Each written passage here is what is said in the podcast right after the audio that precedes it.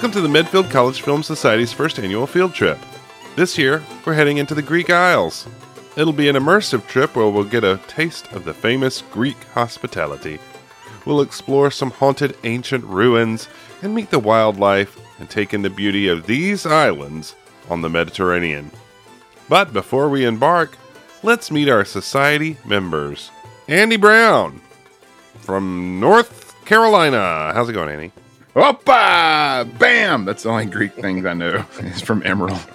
Opa and bam. Well, I got to tell you, you know, Andy, they get a little wild in their festival season, So, you know, let's just uh, bring a good book because we might need to go back to the hotel early. They do, but I am here for it. I'm ready to party down with the Greeks. It should be a wild one. Speaking of going back to the hotel early, my partner in travel for most of my life, where we went to Europe and couldn't go out at night because it was too dangerous, Michael. how's it going? And see, it was it was true. See all Yes. see all that we missed out on. I feel, uh, yeah, I feel validated in my I, yeah, narrowing now experience. I don't feel quite so ripped ripped off now. I'm good. My allergies are acting up. All these frigging cats around here, man. Oh, I tell you, you got. You might as well get an extra booster shot before you go uh, for I dander. or know whatever. it's been a while, but. I need one. Yeah. Well, and you know, in the Queen City himself, the Presidente, the guy who uh, owns a boat, likes to go into bays suspiciously on his own time, Mr. Robert McSwain. How's it going? I'm just uh, packing up my travel blanket and my first aid kit here. You know, I always say you gun. got it before you leave the house. You got to have a good travel blanket. Yeah, Yeah. well, of course, yeah. Can't leave him without it. I'm Jeff Crawford, always ready for a new adventure. Um, and, you know, uh, an eye for the finer things, I might say.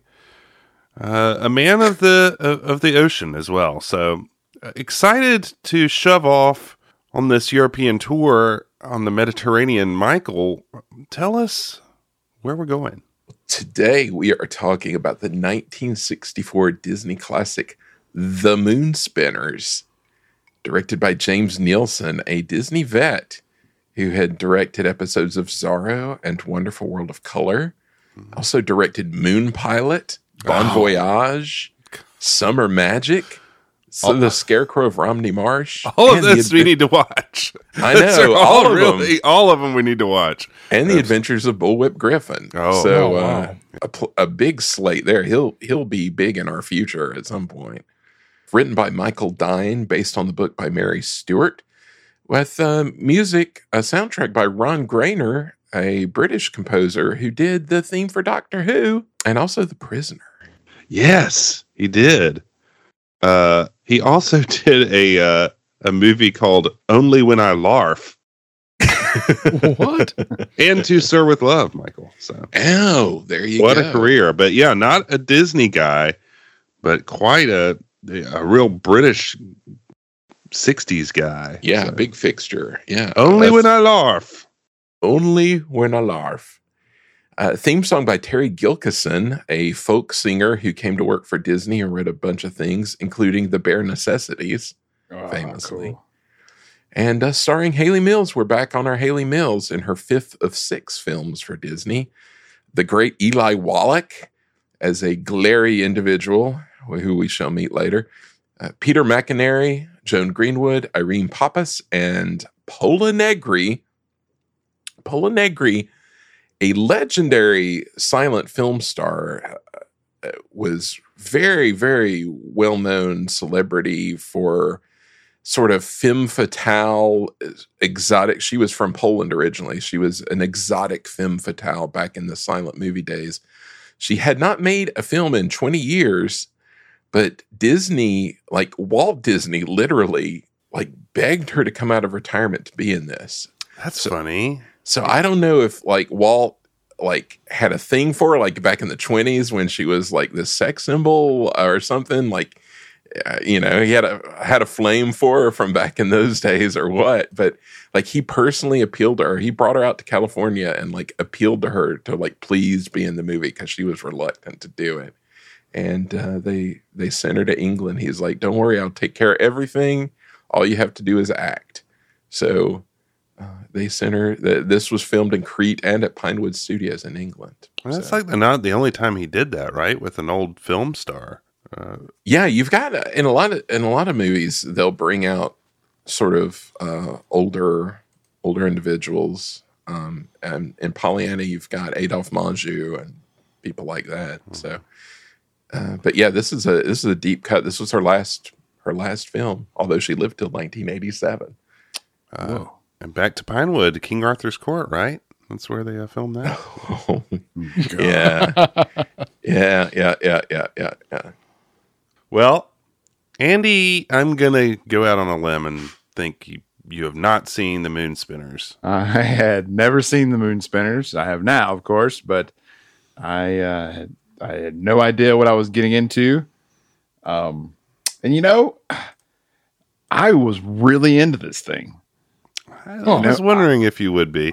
because I mean, there's a lot of. I mean, I'm a big Hitchcock fan, and so there was a lot of shadows of Hitchcock in this. Definitely. But yeah. uh, but I will say this: like the beautiful uh, coastline of Crete, I know they do a lot of uh, uh, cliff diving there, and this movie takes a cliff dive near the end, and uh, so yeah, it, wa- it wasn't all just uh, it wasn't all uh, just beautiful waters, and there's, there's some there's some issues with it. So I'm looking forward to talking about it. We're just gonna have to talk about that. Yeah, uh, but the, it's very different than the the kind of middle of the road Medfield fare, I would say. Uh, Definitely. this is a far departure. Yeah. Yeah. You hadn't seen this one, Robert, had you? I have not seen it, seen it at all. Yeah. And uh, I don't want to give away too much here, but uh, I mean, I'm probably in the same boat with Andy. We're giving it away, guys. We're giving it away. We we should just get into this thing. So, Andy, you have the uh, first first watch. You can say. Will you take us into the world of the Moon Spinners?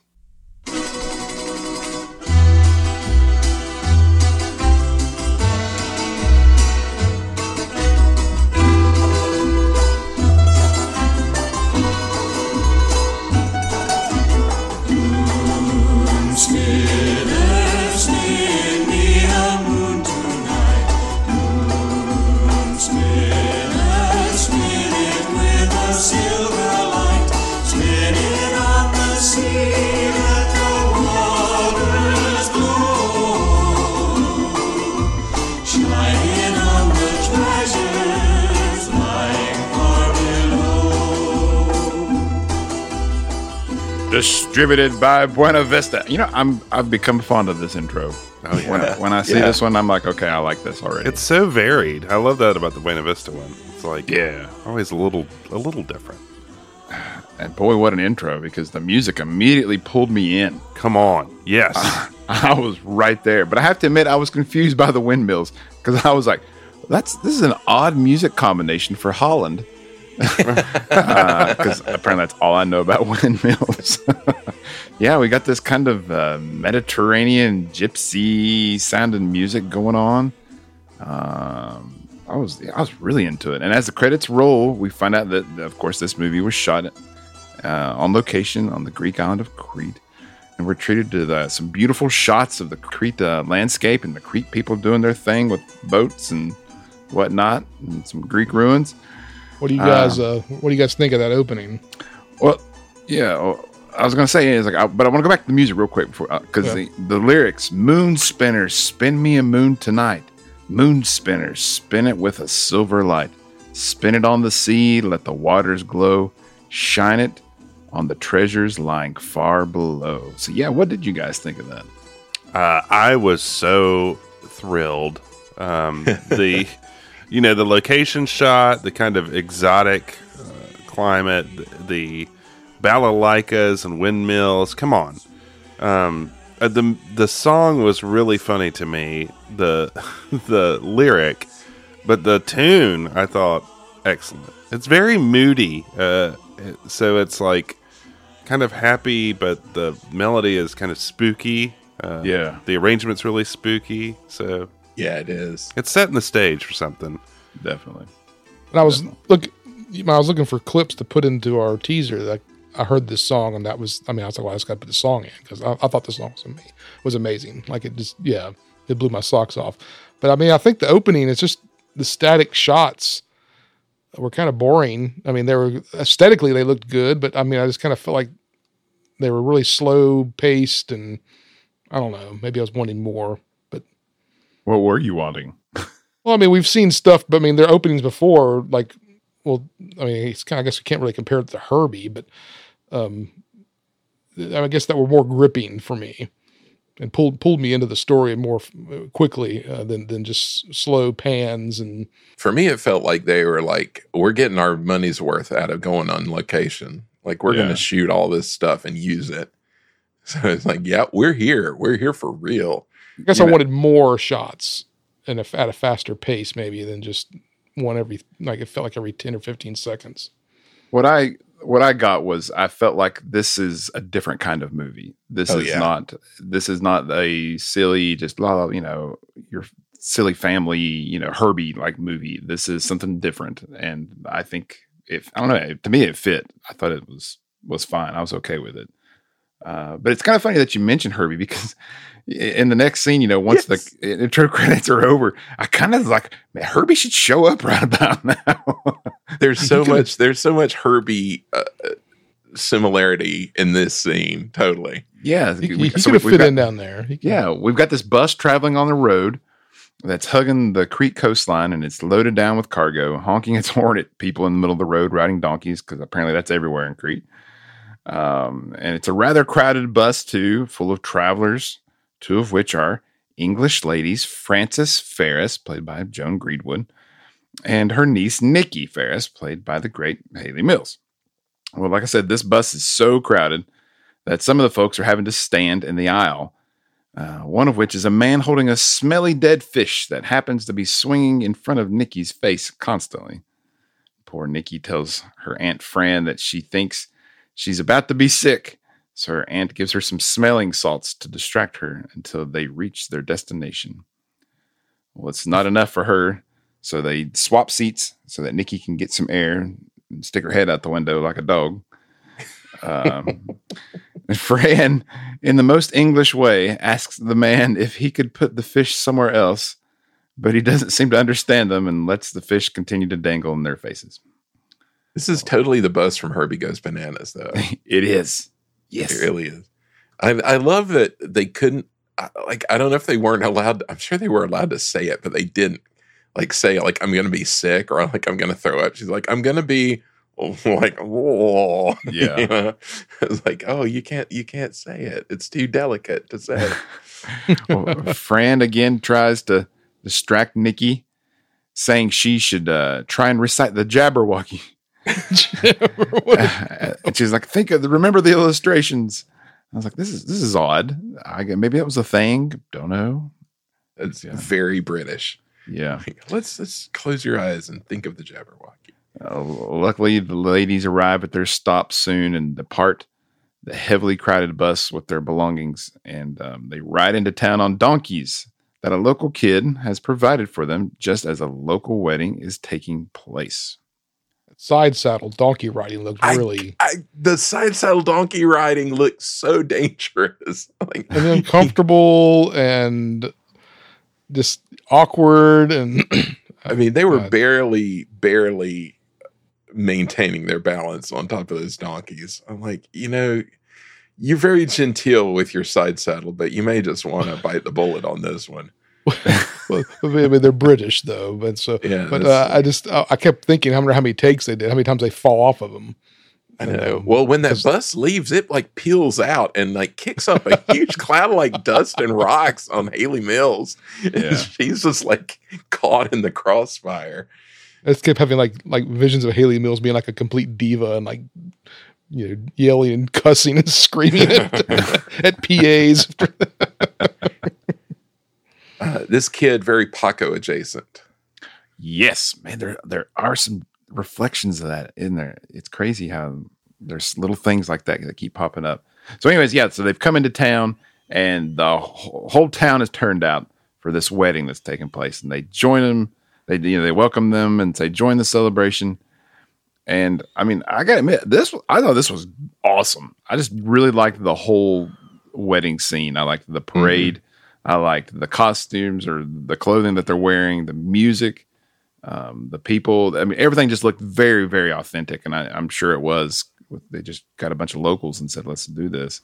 It's funny you say that because uh, I just wrote that it feels so much not like a Disney movie. It's pretty wild at this point. So it's funny that you and I and I too. I mean, I thought it was really amazing. It feels I don't know. Part of it feels like a documentary because it just feels very real at the at the wedding part. You know, it feels just like you're there, but uh, it also just feels like something out of a, a different studio. So very cool uh, little difference here. Definitely. Well, the wedding party parades through the streets of this small Crete village, uh, seaside village, and uh, the young boy Alexis, like you said, Paco adjacent, points to um, points to his family's hotel, and a closer shot reveals that the hotel's name is the Moon Spinners, and it's run by Alexis's mother, Sophia. Um, Sophia is prepping for the wedding party, who are coming to the hotel to have their reception, and she needs some help. So she calls upon her brother Stratos, who's resting in his room. But, What? uh, what do you want from me? with with a book over his eyes and a cigarette in his mouth. Yeah, is he reading your book, Michael? I, I, I wrote that down. It looks like your book, Michael. It does. It did. The I primer? didn't Is even that think the- about that. But Yeah, he's, he's reading your book. Smoking. Do not bother me while I'm reading these fascinating stories of Disney history. Can't believe this auto train. Stratos is not interested in helping at all, even though it is their cousin who got married. We find out that Stratos has been living abroad in London for a while, but has recently returned home unexpectedly. And since he's returned, he's been kind of a jerk. Uh, he he doesn't want any guests staying at the hotel. He's got some sort of cat and mouse game going with this uh, other Englishman who happens to be there. This old Englishman, they say. But um, and he's also been. sorry, I was just saying he's also been really getting into astrology and uh, and now and now that I get that part because I mean we're in like the early '60s and he was in swinging London for a while. So Age of Aquarius, man. Yeah. I was going to say, imagine Stratos in 1964 London, like Carnaby Street. right. and he's in the middle of a hard day's night and it's Mm-hmm. just sour Stratos. Why are they screaming? I, keep, I keep imagining the opening scene of Austin Powers and then Stratos standing there being like, "What's going on?" glaring. just glaring Yeah, silently man. with a So, yeah, we've we've said, in all the lead up to this, there's a lot of glaring. This man is is always be glaring, man. He is tightly wound, guys. And so much of his problems could be avoided by just chilling out. Oh Like, yeah, People wouldn't ask questions if you would just chill out and be like a nice, like everybody else is like, ha ha, welcome. Just be a happy Greek dude. Like, and no "What- what are you doing here? Yeah. You instantly invite questions. Yeah, Who let you stay here? No, you must go. He's so sweaty.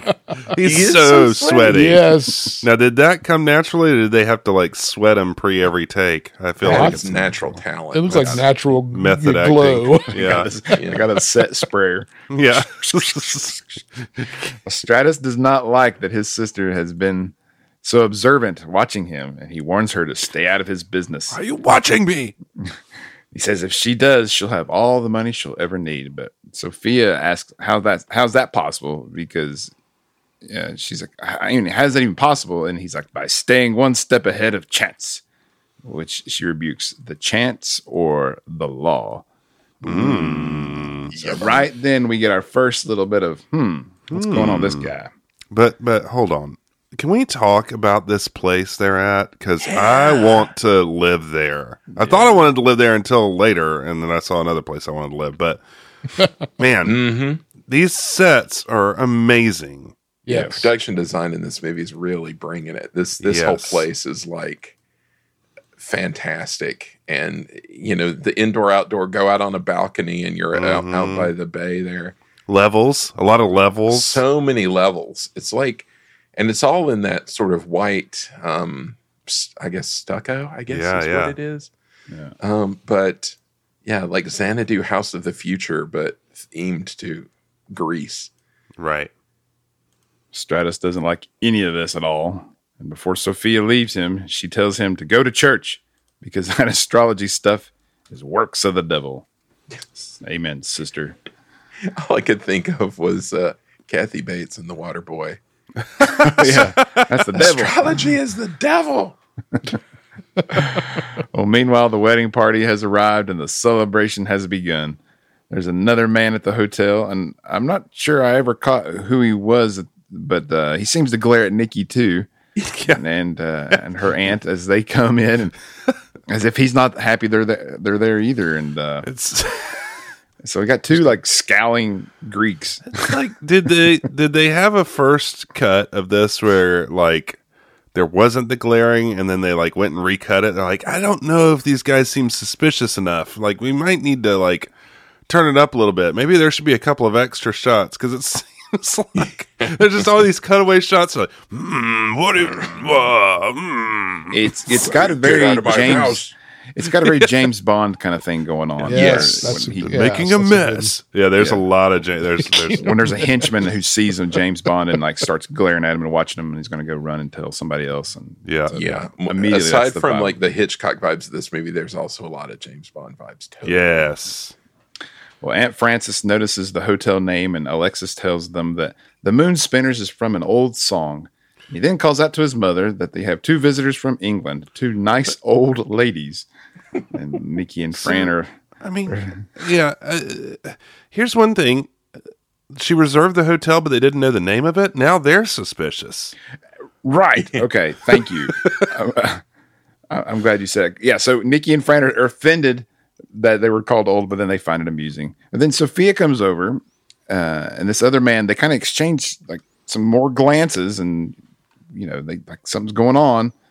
And then she comes to greet Nikki and Fran, but rather coldly, I might add. And then Fran introduces herself, asking if she had received their telegram that Nikki had sent the day before, just like Jeff said. But then Sophia is confused, saying that there was no telegram. And then hmm. to me, she like looks over at this other dude. And I think it's like one of these things where she, Sophia, Uh, realized that this other guy received the telegram but just didn't tell her or something like that. Yeah, I mm-hmm. don't know. I was trying to read, trying to figure out how that all that played Yeah, I couldn't f- quite figure out Sophia's game at this point. Like, Yeah, but Sophia's like she gets she rather rudely informs them that there there are no rooms available to them, which surprises Alexis, who's very glad that there's there. I mean, if you were to go to a hotel that you may or may not have a reservation at, probably don't if you don't know the name of it. And you get there and they're like, "There's no rooms. There's no rooms. There's no rooms. What are you doing here?" Like you'd be like, "We should really stay here. We've got to Yeah. like push this through." We're gonna like stick to our guns Yeah. and uh, really it really is just a hilariously sort of imperial England Yes. Yes. sort of like we are going to sleep in the lobby if you don't let us stay Right. here and you people Yeah. Fr- It's Frances, it's a pretty cringe worthy moment because Frances follows, like you guys were saying, follows Sophia, demanding that if they can't stay there, then they should, then she should find a room for them somewhere else in the village. Even they were demanding that much, Oh, yeah. uh, and the, even Alexis is like, uh, he's like, "W- w- "Mom, why can't they just stay here? Why can't you just give them one of the empty rooms?" And she kind of shushes him away. yeah, he's not helping the fight he's like we got lots of empty rooms Chill out, Paco. and Nikki and Fran insist that they must be given her one of those rooms. Uh, and like you said, if they don't, they're not given one, they're just going to sleep right there in the hotel lobby floor. It's like check your privilege, there, lady. Oh, for sure. Come on. well, Sophia finally gives in. Once you know, she looks at Alexis and she knows what how happy it'd make Alexis, so she gives in. And uh, and with a smile, she tells tells them that they can stay in one of the room upstairs. And uh, and as for food, Nikki says, you know, she'd be fine with anything. But then it keeps going. Oh, Aunt Fran's like, I want a three course dinner, yeah, and Nikki's like, shut up. Yeah. What? Oh, then the strange dude comes over to talk to Sophia. And now my Greek is a bit rusty, but I'd say he wasn't happy with her for letting the two outsiders have a room. But she, you know, Sophia shuts him down pretty quickly. Well, then upstairs, Alexis is showing the ladies to their room, saying it's the very best room with nice beds, nice table, nice chairs. and he opens the balcony doors to a nice expansion and a beautiful overlook of the Mediterranean Sea. Yeah, I was I was smitten with that too. I was like, "Ooh, I want to go this here. place. Yeah, that was Amazing. nice. Incredible. But Nice again, this attitude they have of like, it's like you're drawing way more attention to your shenanigans by being weird about everything than you would be if you were just like jolly hosts and like, let's, you know, we'll book you a tour up in the mountains tomorrow and get you out of here. Right. Right. And I mean, it's That it's seems- just because I mean they're clearly not they're not MI5 agents or anything. Well, the other thing is like, how often is is Stratos engaged in his hinching? And we'll find out not very often. So, like, what? I mean, couldn't there be something like you said for like fifteen minutes to, to like Yeah. cover up what he's doing? It's like I need he quiet kind of- all day long. potters around Leave most of the time anyway. Yeah. Yeah. Yeah, I think the, well, that just seems to be an ongoing theme. Just the the drawing more attention than necessary to yourself. I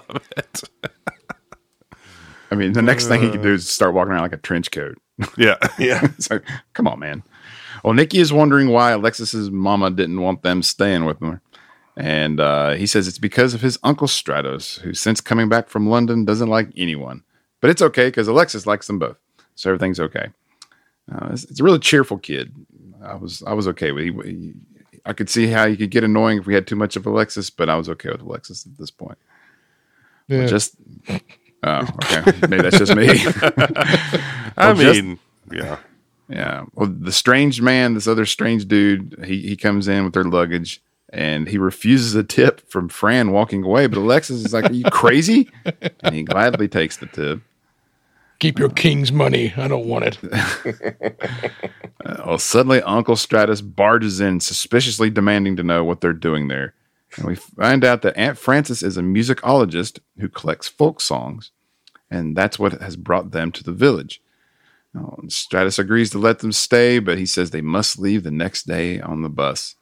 And uh, I think they say something about this Cretan hospitality, and they kind of like laugh. Yeah. They have a little like session after he leaves. Like, can you believe these people? Like, I Is did that- like the background of her being a musicologist, though. I thought that was an That interesting. was really kind of clever. I thought, yeah, uh, surprising. Um, Because apparently they had heard about this village and from the other place that they were staying, and someone told them about it. And then, then so then they made arrangements to come here. That's- and they keep it up later. I mean, they they, they follow through. It's not Yeah. just a throwaway. Yeah. Yeah. Um, well, after the two unpack, Nikki goes out on the balcony and notices a handsome, well tanned man returning in his boat to the dock just outside the hotel. The strange dude who we've been kind of seeing hanging around, we find out his name is Lambis, and he helps this young Englishman back uh, from the do- the boat onto the dock. And when asked what he's been up to by Lambis, this young fella says that he's been skin diving, spearfishing in the Bay of Dolphins. Uh, then the movie takes a mysterious turn, I think, at this point. Because so far we've just kind of seen some glares and stuff, but then the music cue immediately just turns dark. And this young man says to Lambis, And how much did you see? accusing him of watching and following him. Then he walks off. And, and so when that happened, I was like, Whoa. So what? what's going on here? This movie is very different than what I'm expecting. Yeah, like when you compare it to like pretty much any of the other movies from this era, like Right. compare this to Absent Minded Professor. This is a different kind of movie for sure because they are. Uh, it is like high suspense and high drama, and I mean this this British guy clearly not playing his cards close to his vest because he's like, I know, No. I know, I'm doing things, and I know you're watching me do things, and so there. There's a lot of not playing cards close to the vest, as we've already said, but it's it's funny with these two, Stratos and him, how that one of them does something and the other one's like, "Hmm." and then like a minute later they're like, goes running after yeah, Well, this this Englishman has caught Nikki's attention. Oh, boy. uh, she's suddenly very interested. in Thirsty. him, and she's interested in dressing up and getting downstairs to join that wedding celebration as soon as possible. Well, soon thereafter, the ladies arrive downstairs, and Nicky, Nikki quickly spots the striking young Englishman, who um, who she points out to her aunt uh, as the old Englishman. And they kind of chuckle, and Frances agrees that he's very charming. And then uh, this young man, he he notices them too, and he comes over to introduce himself. And then they kind of have to go to like a little a more quiet area because this party is like rocking. This is a Uh, bumping party. really? so they go find a more quiet place to talk, and he introduces himself as Mark Camden and he invites them to join him for dinner. Well, while serving drinks, Uncle Stratos notices that the three have kind of found each other, and uh, and now he's even more suspicious. I mean, I, I mean, how much more could you turn up the glare? well, oh, much more, I guess. Yeah, probably so. But the three English travelers chit chat about Greece for a bit until the nervously excited Nikki brings up Uncle Stratos. And now she's surprised he let, and or how she's surprised that he let Mark stay in the hotel as well as that, just like he let them stay. Well, Mark says that Stratos is an odd man who is constantly poring over astrology books and has charms and fetishes like a witch doctor. Uh, and they kind of share a laugh about how it would take a witch doctor to improve Stratos's mood. and then Alexis returns to their table with a platter of food, which uh, has an octopus's tentacle, and he kind of starts teasing Nikki with it. It's like, here you go, have this. I wondered if that was like scripted or not. Cause I love her reaction. He's like, Hey, have some octopus. And she's like, Blah. It's a funny just reaction. want to, yeah, it is. I, I want to know what's in that little uh, crock pot he's got going on all day and night over there in the like pizza oven. The yeah, right. that's what they need to get into. All right, let's establish some age. How old is is Nikki? How old is Hayley Mills in this? The eternal question. I think I'm- she was 18 because Oh, really? I saw some, I was looking at some reviews of it from the time and they were extraordinarily creepy. Like these, like newspaper reviews of these guys, like Hayley Mills blossoming at 18. it's like really unpleasant. Um, but yeah, really so like she's her in that creepy range. '60s newspaper voice. Though it lost me at 18. All right, what about Mark, though? I don't know. twenty like, like early twenties, right? Three, early twenties. yeah. yeah. Okay. Yeah, that's what I'd say. Yeah. Okay. That's about where I was thinking, too. I just want to make sure it wasn't just me. It's not like a uh, Hayley Mills Ingrid uh, that darn cat age difference. No, no, no. call. Well, uh, so yeah, they're look talking about having they're having dinner, and Alexis has brought in the octopus tentacle and everything. Well, meanwhile, Lambis and Stratos are talking about the three travelers, and Lambis points out that Stratos knows who Mark really is. I was like, oh man, this is getting good. And he's saying he knows why he's there, but Lambis doesn't understand why Stratos doesn't just send Mark away. But Stratos has other plans concerning Mark for later that evening. Well, the partying and the dancing continues as the three Brits sit at a table and Stratos brings them some drinks. Now he's kind of cool in this moment. He's like laid back. Yeah, it's so weird. It's like if he'd been like this the whole time, no one would say anything. Yeah. It's like, hey, He's like, hey, welcome to Crete. Well, Stratos brings him some drinks, and then Fran asks him why the hotel is called the Moon Spinners, because I guess she wasn't she wasn't satisfied with uh, Alexis's answer. Well, Stratos says it's from a legend of the three sisters uh, who spin the full moon. But Mark says that he heard that it has something to do with a sunken treasure in a ship at the bottom of the Bay of Dolphins. Uh, Stratos, he's playing it cool uh, saying that there are many tales like this in Crete. But Mark kind of keeps pushing him, and he's saying that as he understands it, the moon, when the moon is full, you're supposed to be able to see the treasure at the bottom of the bay. And then turns to look at Stratos, asking him directly if he thinks there are any treasures at the bottom of the bay. Well, Stratos mysteriously replies that there are sharks and many dangerous octopus among the rocks, warning Mark not to go swimming there. But Mark points out that he frequently sees Stratos there in his boat, and Stratos just gives him this reply saying, Let us hope I do not fish you out one day without an arm or leg. Oh, Nobody has any chill in this. Nobody. They're just they're just putting it all out there. they are. they really are. And I was, you know, they didn't show Nikki and Fran at this point, but surely they've got to be like looking at each other like, what's up with these two? Right. Like, what is happening? Yeah. Well, sweet Alexis invites the three to come meet the bride and groom. And as a gift from Fran, she uh, wants to give them a scarf that Nikki gave her earlier. She's going to re-gift it. Uh, and she, she, she, so she asks Nikki to go back to the room and retrieve it, and get, also get Fran's tape recorder to record the music. Uh, but when Nikki goes back to the room, she finds Stratos in their room going through their belongings. And Stratos makes up a lie saying that he's come up there to get some of his books. Since, uh, yeah, that's that's what I was doing. Not, not very the ticket. believable. Yeah. this used to be my room, you know? Yeah, that's right. Uh, well, Nikki clearly doesn't believe him, and she's even more suspicious of him when he suggests that Mark is an old friend of theirs, which, of course, isn't true since they had just met him. But um, then Stratos leaves, and Nikki soon rejoins the wedding celebration to dance to the festive music. Well, Mark and uh, and Nikki are dancing, and they notice Stratos and Lambis watching them again. And they, now they're they're catching on a little bit because Nikki even says to Mark, "She's like they're staring at us again."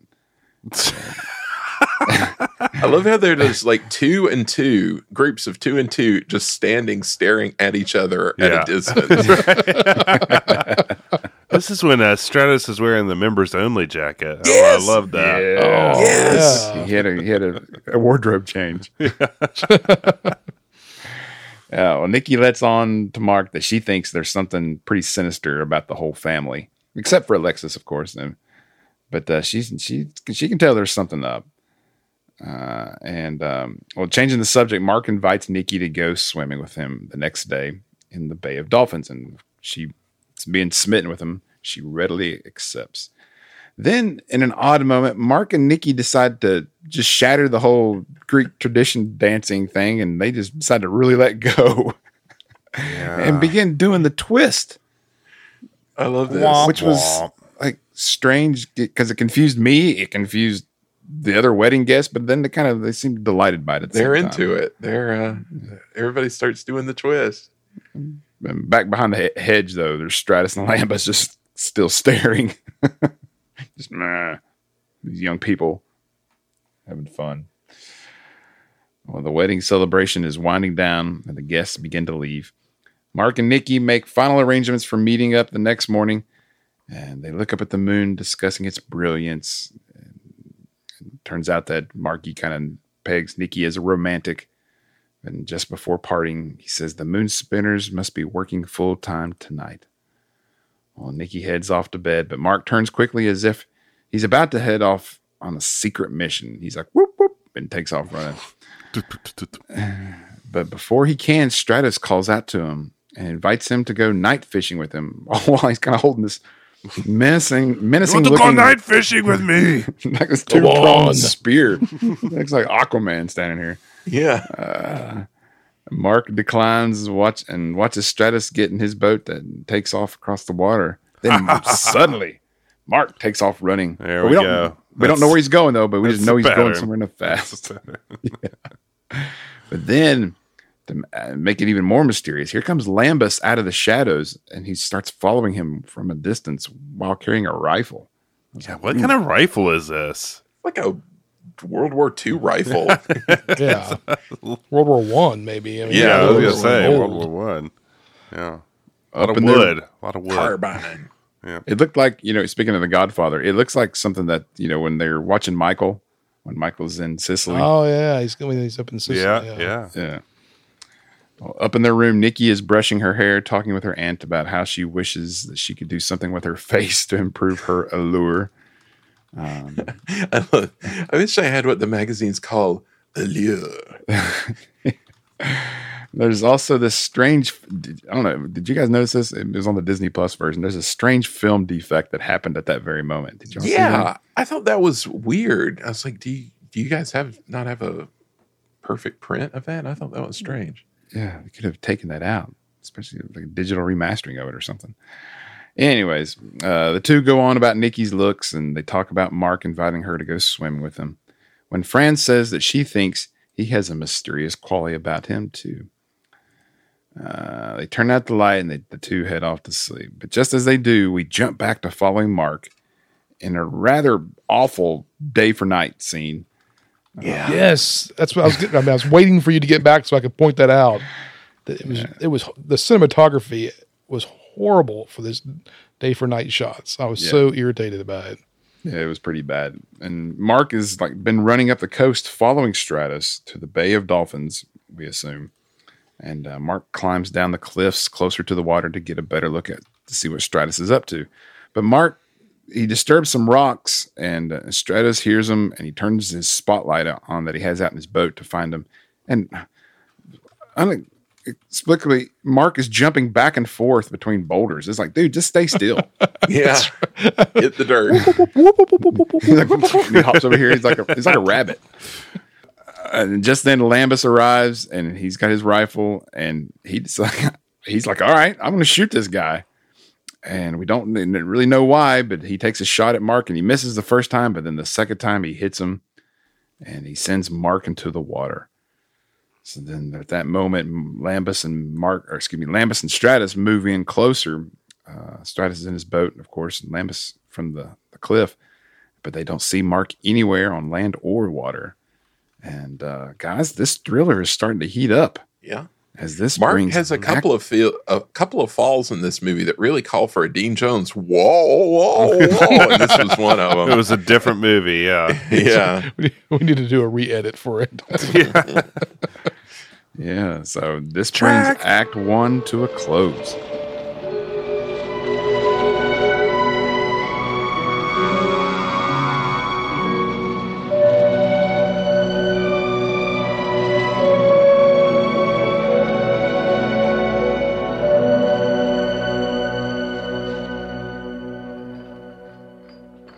Back at the hotel, Nikki is making some small talk and is told that Mark is split. He's left town. He's scrammed on the morning bus.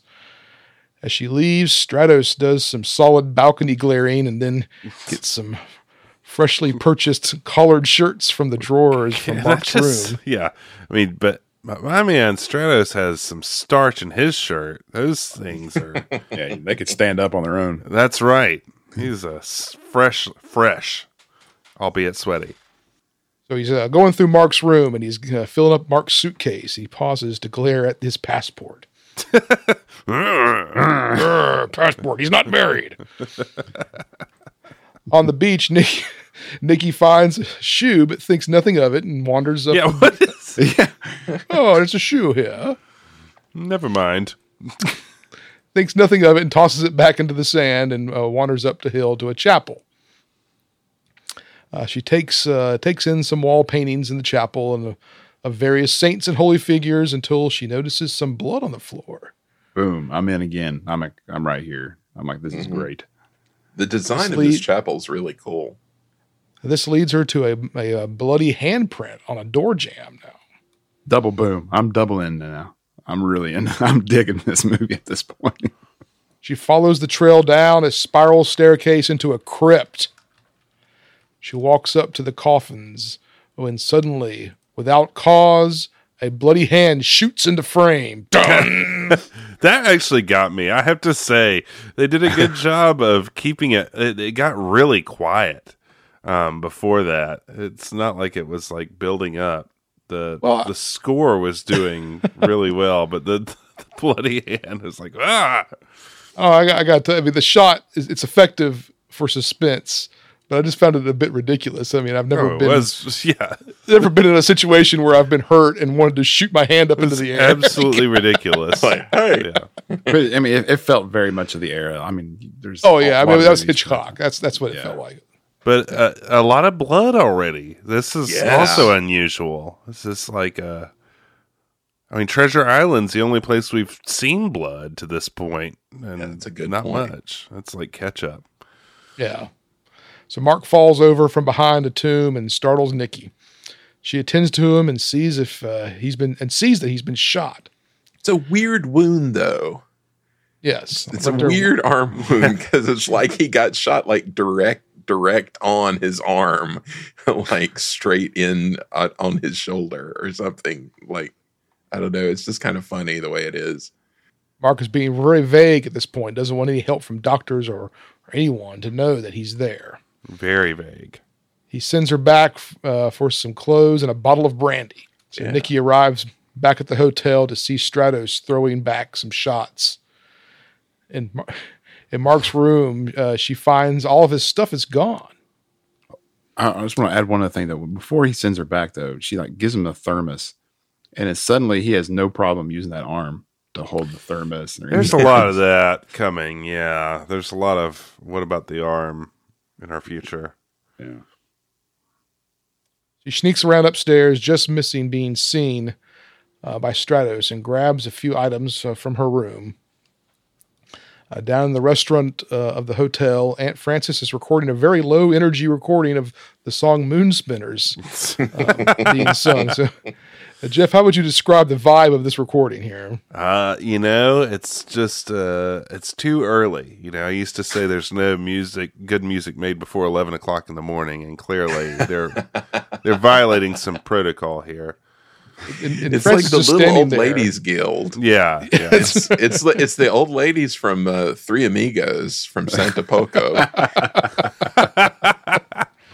but I bet, you know, they thought this lady was crazy, uh, whether or not in real life or in fiction or somewhere in between. Um, like, I'm not singing this moon spinner song. So Nikki sneaks past and over to the bar where she grabs the bottle of brandy, much to the confusion of one of the little old ladies. And in a screening room so, somewhere, Walt Disney puts down his Hormel chili and Billy laughs for a solid 30 seconds. this old lady's take is great, yeah. and I I don't even know if it was acting or not. But It was unexpected too. I was like, "This is a, a strange beat." I mean, I'm enjoying this Yeah, yeah. beat, but it was strange for it to happen. It was, uh, I, and I was like, she's gonna like, like yell, and Hayley Mills will get caught. No, it's just a little bit of Whatever the Greek equivalent of uh, "Dios mío." is. yeah. Ay, Dios mío. Nikki gets out undetected, stops to pick up uh, the shoe off the beach, which was that's thoughtful of her. Uh, Aunt Frances stops to question Stratos about her missing uh, her traveling rug. Which uh, what's a traveling rug? I think I called it a blanket earlier, but it was a traveling rug. Ah, yes. like a flying carpet. and she mentions that her first aid kit was missing. So uh, Stratos is uh is, okay. So Stratos is a grouch and uh, doesn't want th- them there. So why is Frances talking to him? I mean, it seems like she should be talking to Alexis or his mom. I don't know why she's approaching Stratos with all of her questions, but Yeah, he is not the valet. He does not care, and he probably just stole them to begin with. So he's not going to tell you. Stratos uh, becomes suspicious and heads off to investigate. In the crypt, Nikki finds Mark sleeping in one of the unoccupied tombs. Mark takes a few quick tugs on the brandy bottle and Nikki fixes him up, sort of. Nikki keeps pressing Mark and Mark keeps saying to butt out. I'll tell you what, if I was Mark, I'd take off those pants. They look really tight and painful. It's like if I've got this blaster wound he has, take off the pants, man, or at least just unzip the top. I know you got to do like this after Thanksgiving dinner sort of comfort move because, uh, yeah, those are those are too tight to be lounging around in. You know, something, crypt. something I thought of was, you know, we were talking about how the has a James Bond feel. He has the same, a similar suit that James Bond has. All he needs was a, he has that gray with the Yeah. gray suit with the white hmm shirt. All he needed was a black tie, and he would have looked just like him. Yeah, that's a good point. I like the line where she's like, "Should I dig something out of like the wound?" He's like, "No." it's like, "No, just leave it. Leave leave it in there." But this is so dark for a Disney movie. It is so dark. And it's funny to me, like Nikki's participation in this darkness. I, I wrote Robert last night. It's like Nikki is kind of, and this will be more later, she's kind of like the dude in the Big Lebowski, where she just like keeps working her way into these situations and just kind of is just like, well, what? well, You gotta stop that. I don't know. and it's like, what? She just kind of like relentlessly upbeat no matter what happens. Like, well, here we are. Yeah. Another- get you to a doctor. What is going? Yeah, I just want like the the bigger Nikki metaverse where she's just always like we see the rest of her life and it's always stuff like this. yeah. Just bumbling into things by accident. Right. Right. Gosh, that's a good point because then that means Aunt Fran is Walter, Yeah. uh, Alexis is Donnie, Stratos is a nihilist. yes, Stratos is the nihilist.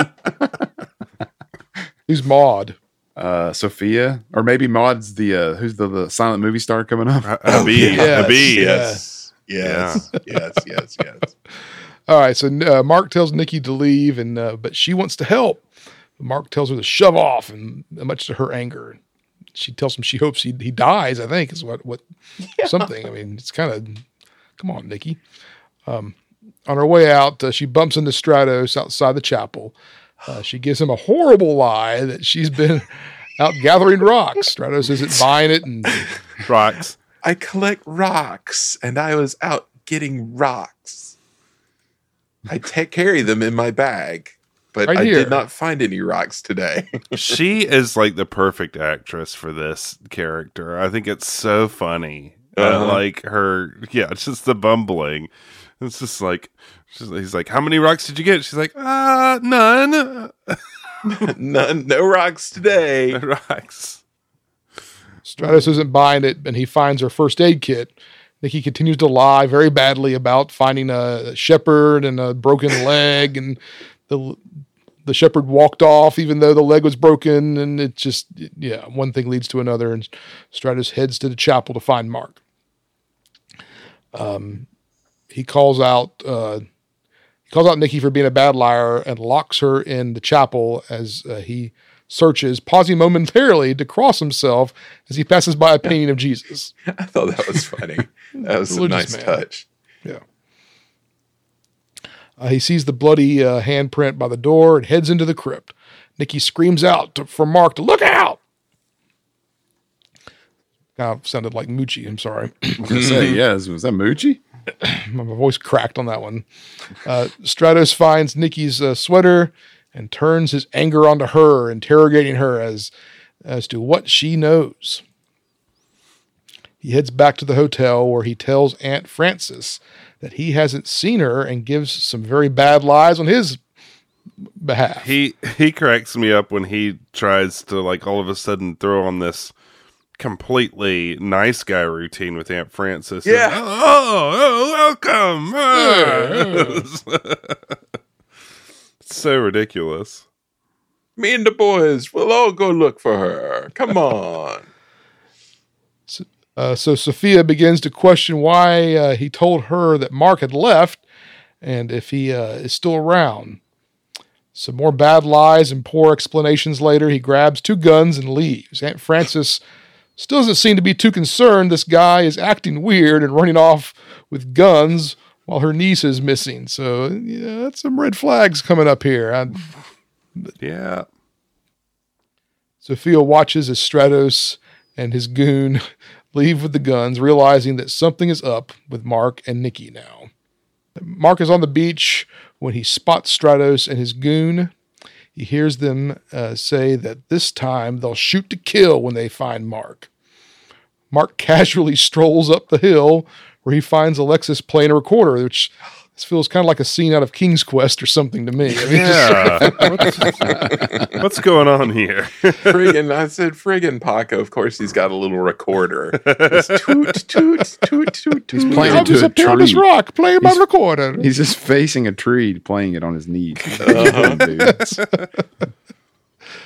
Mark sends Alexis back to the hotel to make sure Nikki and her aunt left. While riding a donkey by a windmill, he hears a girl scream, but the door is locked. But he discovers that Nikki is locked inside. Alexis, who's been uh, brushing up on his American catchphrases, says, For crying out loud, what are you doing in there? So he runs off to get Mark uh, to help him. Uh, that night, Frances is finally starting to get concerned as nightfall happens. Uh, she pleads with Stratos to call the police, which he quickly dismisses. Again, Aunt Frances isn't alarmed by this, that he doesn't want the cops involved. Right. Uh, Stratos yells at some more goons in, uh, in Greek, and they all scatter. Well, I thought this was hilarious because he like essentially sends the whole restaurant out to find. he's Yeah, like, it's "Oh, just oh." like the whole posse that's just hanging out at the restaurant. like, come on, fellas, let's go. Well, it's very much like Treasure Island. It's when Long Yeah. John, like says, like go get him, and they all chase after him. yeah, yeah, yeah. Up in his room, Stratos is getting out some uh, astrology maps and odd trinkets while Sophia argues uh, that she wants to know where Nikki is. She puts down her foot and says, No more lies. We find out that Stratos has been bankrolling Sophia's hotel all these years. She continues to plead that he tell her what is going on with Nikki or he'll, she'll blab to the village. He threatens to off poor Alexis, and Sophia uh, stops her uh, her questioning. Yeah, so doesn't he threaten to like smack her too? Yeah, it takes a turn. Yeah, it's kind of dark there. At the windmill, Alexis hops onto the windmill and hops into the window because evidently that's a real popular game that they play in in Crete. Um, Some stunt work here. Do you think it was that kid? Was was the? You think the kid did his own stunt? I don't know. surely not, but I wouldn't be surprised either. You know who didn't do their own stunts? Was Hayley Mills. Oh, definitely. that, that was a dude in a wig or something. Yes. Uh, Nikki happy to see Alexis, uh, and Nikki gives him a hug, but there's no time to uh, for lovemaking. And Dr. No time, Jones. no time to make love. He said. Yeah, no time to make love. Uh, only Dr. way out of this. Doctor Jones. That's, that's what I kept thinking. Yeah, that's what I kept feeling there. Yeah, the only way out of this Short windmill is through on the windmill blades, and he jumps onto uh, and slides down safely. This feels like something out of like a LucasArts like adventure game. You know, it does, like Monkey Island game. Yeah, like something Yeah. logs to Great. do. So we got a King's Quest and a Monkey Island. I mean, this is great. Uh-huh. Yeah. Nikki tries but misses and dangles for a moment. Uh, or pardon me, Nikki's a stunt double. Uh, tries and misses and dangles for a moment uh, from the window. Alexis goes to look for Stratos, and Mark tries to go up the windmill, but his arm is too sore. Uh, which why isn't Alexis, who's the best windmill hopper in the world, evidently not hopping back up there and helping her get on that windmill? yeah, I know. So Nikki Yeah. jumps and gets stuck and goes around and around. Pretty It's effective. watching- I there's some really uh not great, to say the least, rear projection, but that also fits within the Hitchcock vibe. Yes. Because Yeah. Hitchcock loves some bad rear projection. mm-hmm. It feels like a scene from uh, what's that uh, show that comes on ABC where people just like do the obstacle course and just get messed up. You know, the Ninja talking Oh, yeah. Warrior or the No, not Ninja Warrior. Uh, Wipeout. It feels like a scene okay. of Wipeout where someone's like, you know, they're flipping around doing all that, and like she's screaming, and they're trying not to be found by Stratos, but she's like screaming her head off. And it's like, golly, you're going to draw attention from everybody around. From that, but, hey, there's a lady up on the windmill. yeah. hey, hey, look at the lady. People's is people's. After some touch and go, she finally falls off and lands somewhat safely in Mark's arms. Uh, Mark gives her a big hug, but Alexis gets his line in one more time and says, "No time, make love. Let's go." Yeah. They don't do the rule We, of thirds. we on could do one, a uh, a Medfield bumper sticker with like, you know, kind of like stamped picture of him and and that expression. time, make love. Let's go. And he's got this like Balki Bartokomous kind of thing going about him. you know?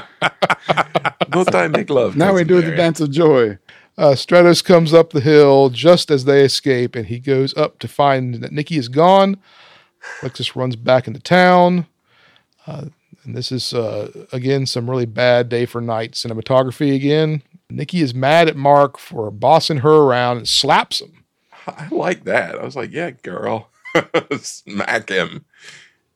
They have a bit of a moment. She keeps nagging him to tell her what's going on. Whole I'm going to tell you uh, uh, what's going on plot line reminds me of the Poe Dameron Vice Admiral Holdo uh, Last Jedi plot line. With, what's going on here? You don't need to know, but I want to know. But you don't want. But I'm not going to tell you. Why not? Because I don't want to. So Yeah, it, it kind of felt like I don't know. For me, there I know there's still like 50 minutes left in this movie, but it feels like all right. We just did a climax, and we, Yeah. we should be kind of wrapping up now. Yeah. yeah. This is like two movies put together, kind of. yep.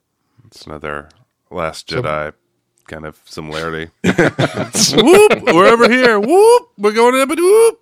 Mark tells Nikki to go away again. Uh, just as she walks off, one of the goons jumps up with a gun. Nikki uh, hears the commotion and uh, distracts the goon just long enough for Mark to grab the gun and fight him. Nikki whacks the goon over the head, maybe or maybe not killing him because she heard his skull crack.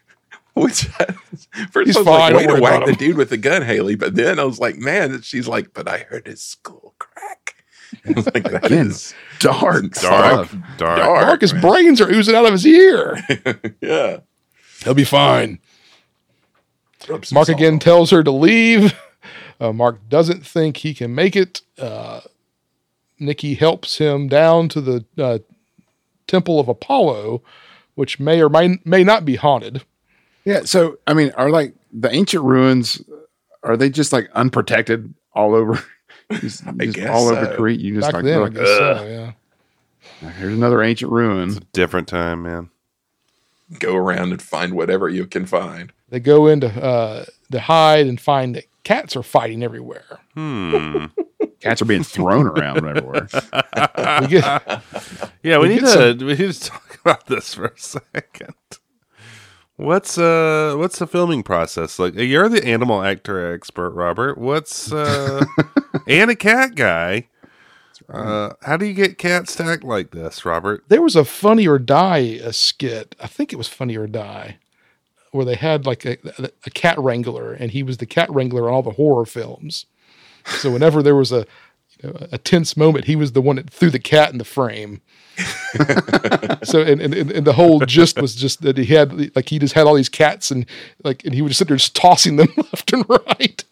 And but that's what it was. I mean, I'm sitting there thinking this is I mean, this some movie was a big payday for those guys, for Oh, cat yeah. wranglers. And uh, if your job is chucking cats at people, then you this was your glory day. But yeah, I mean, well, there's we haven't gotten to it, but there's one that's really bad. But I think I, I have it in my notes coming up here in a second. But So what's the, Um, what's he doing yeah, to we- yeah, so we the get- cats like go? I mean that kind of thing. I know, I- like I feel like that- close up, close up faces of Oh man, yeah. furious cats. They got, like, yeah, these are some angry cats. I don't think these are like like the strays they grabbed and just dragged them in there. That's what it felt like. That these were not trained pets; they were angry cats. Um, furious saying- feral cats. You're saying five out of five then for the cat acting. well, yeah, well, I, I, well, you know, I don't know if they were acting. I would say that they were genuinely angry. It was method. Uh, so we get some cutaways of cats sitting around, they're hissing at each other, and and they're, as we said, genuinely angry cats on camera. Uh, Nikki apologizes for all the trouble she's caused uh, Mark. Mark finally decides to tell her the whole story, but she says, "Just tell me tomorrow," because she's been begging him for. so This is the I'm telling you, this is the cliff dive. Going, we're starting to see it. Mhm. So he finally says he's going to tell her everything, and Nikki uh, doesn't want to hear it. So, but anyway, Mark says he was framed for stealing some jewels, and he thinks Stratos was the real robber. Mark was working at a bank where he foolishly took some jewels out and uh, of the safety deposit box and took them to the owner. Uh, he got jumped on the way, and he's fairly certain Stratos was the culprit.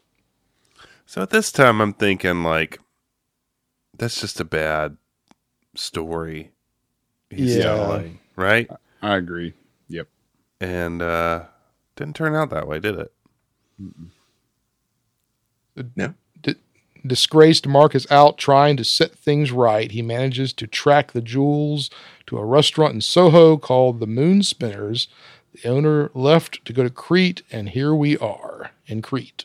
It's pretty thin though. I mean, I'm like really, Absolutely. why Yeah. why would he take this upon himself? to Well, so this? that's why I was thinking it was a fit, like a lie he was telling her. Yeah, I was like, That's it's was so thinking, yeah. weak. Um, surely he is like the bad guy, right? Um, yeah. It's like it's a it's a we uh, Yeah, it's it's like a a double switch or whatever. You call Yeah, yeah. charade switcheroo. That's whatever, what I thought it was going to be, and then it was not. Um, Yeah, Yeah. it would have made more sense if it was a lie than if it was actually the truth, which it Yeah. turns out to be.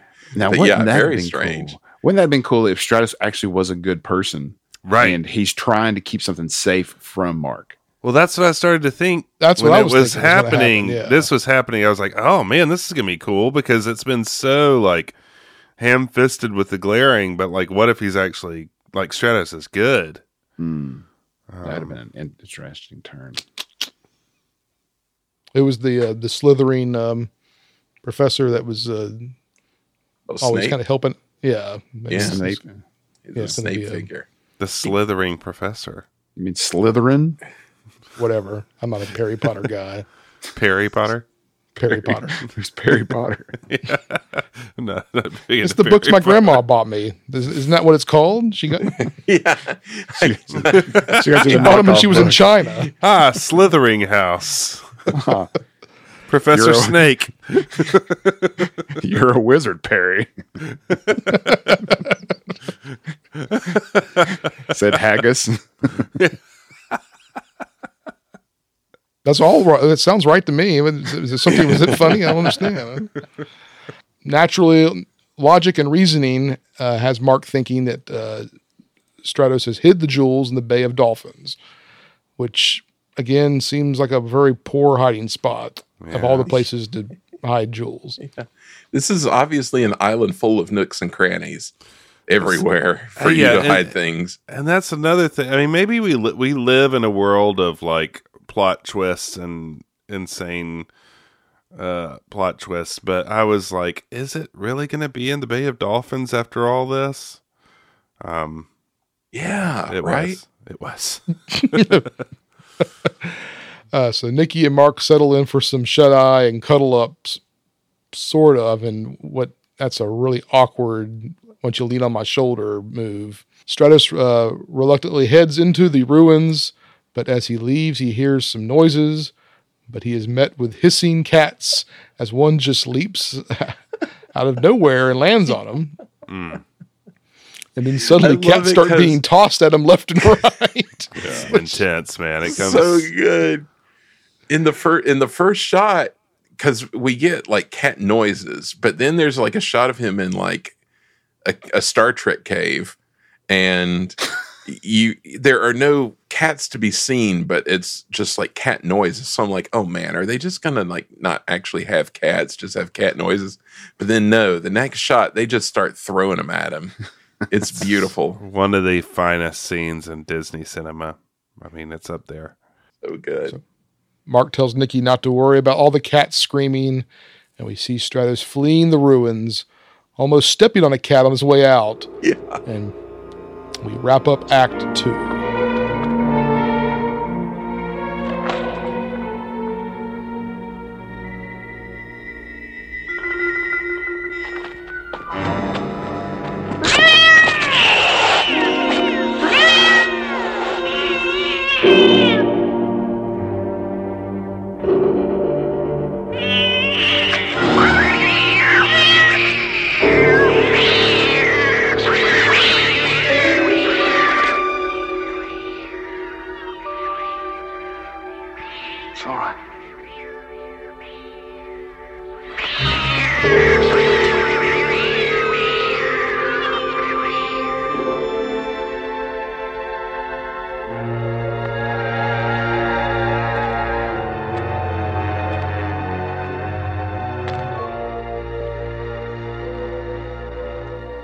Fade up to daytime at the temple and we see a shadowy figure walking up to Nikki and Mark. Nikki grabs the rifle in defense, but it's someone else. Gotcha! It's, It's a dapper man with a cane. and it's also the slowest turnaround with a gun ever. She's like, Yeah. hits the like, take your time. whoa, whoa, whoa, whoa. Not quick draw. Now I have my gun on you. He's uh it turns out this man is the British consulate. Wants to know what they're doing. Well, what is he doing? I wonder. What's all this in? governor? Well, Yes, well, if they- yes, if they're in trouble. Nikki starts to tell the story, but Mark immediately starts to cover, saying there was a wedding and folks got a little drunk, so they cleared out. I mean, why is Mark so paranoid? He's very suspicious for a freelance jewel detective, a- a. Yeah. bank person. Big person. Uh, the consulate named Anthony Gamble Esquire Havashaw or whatever says he'll take Nikki away. Nikki says, No way. They need to take care of Mark's wound. This is uh, like an annoying negotiation to me of like everybody at cross purposes. just Like, we've got to take care of the wound. It's like, well, it doesn't have to be mutually exclusive. You could also just leave, like, and take care of the wound. Anyway, Because you're not, literally, you are not going to do it. right. Somebody else will do it. Um, Anthony says his wife is a registered nurse, so let's go. I don't trust. I, I, in my notes, though, I immediately put, I don't trust this guy. Well, yeah, I mean, so and neither does Mark. Mark rightly asks him what what's what is he doing out here? Mm-hmm. Um, and he says, "Well, I'm an amateur archaeologist, just uh, wandering around." Pilfering antiquities Hmm. illegally. Uh, Mark is somewhat dubious of these claims, as are as, as is Andy and myself. Uh, and the three take off to a jaunty tune and drive back into town to quite the pad. Now, if the hotel uh, was a high point, this is just through the roof. This place. Where did they find this place? Uh, is this a set, or I mean, this is real? What is this? I don't felt- know, but it felt is real. fantastic. It felt real to me. Yeah. It is super bondy.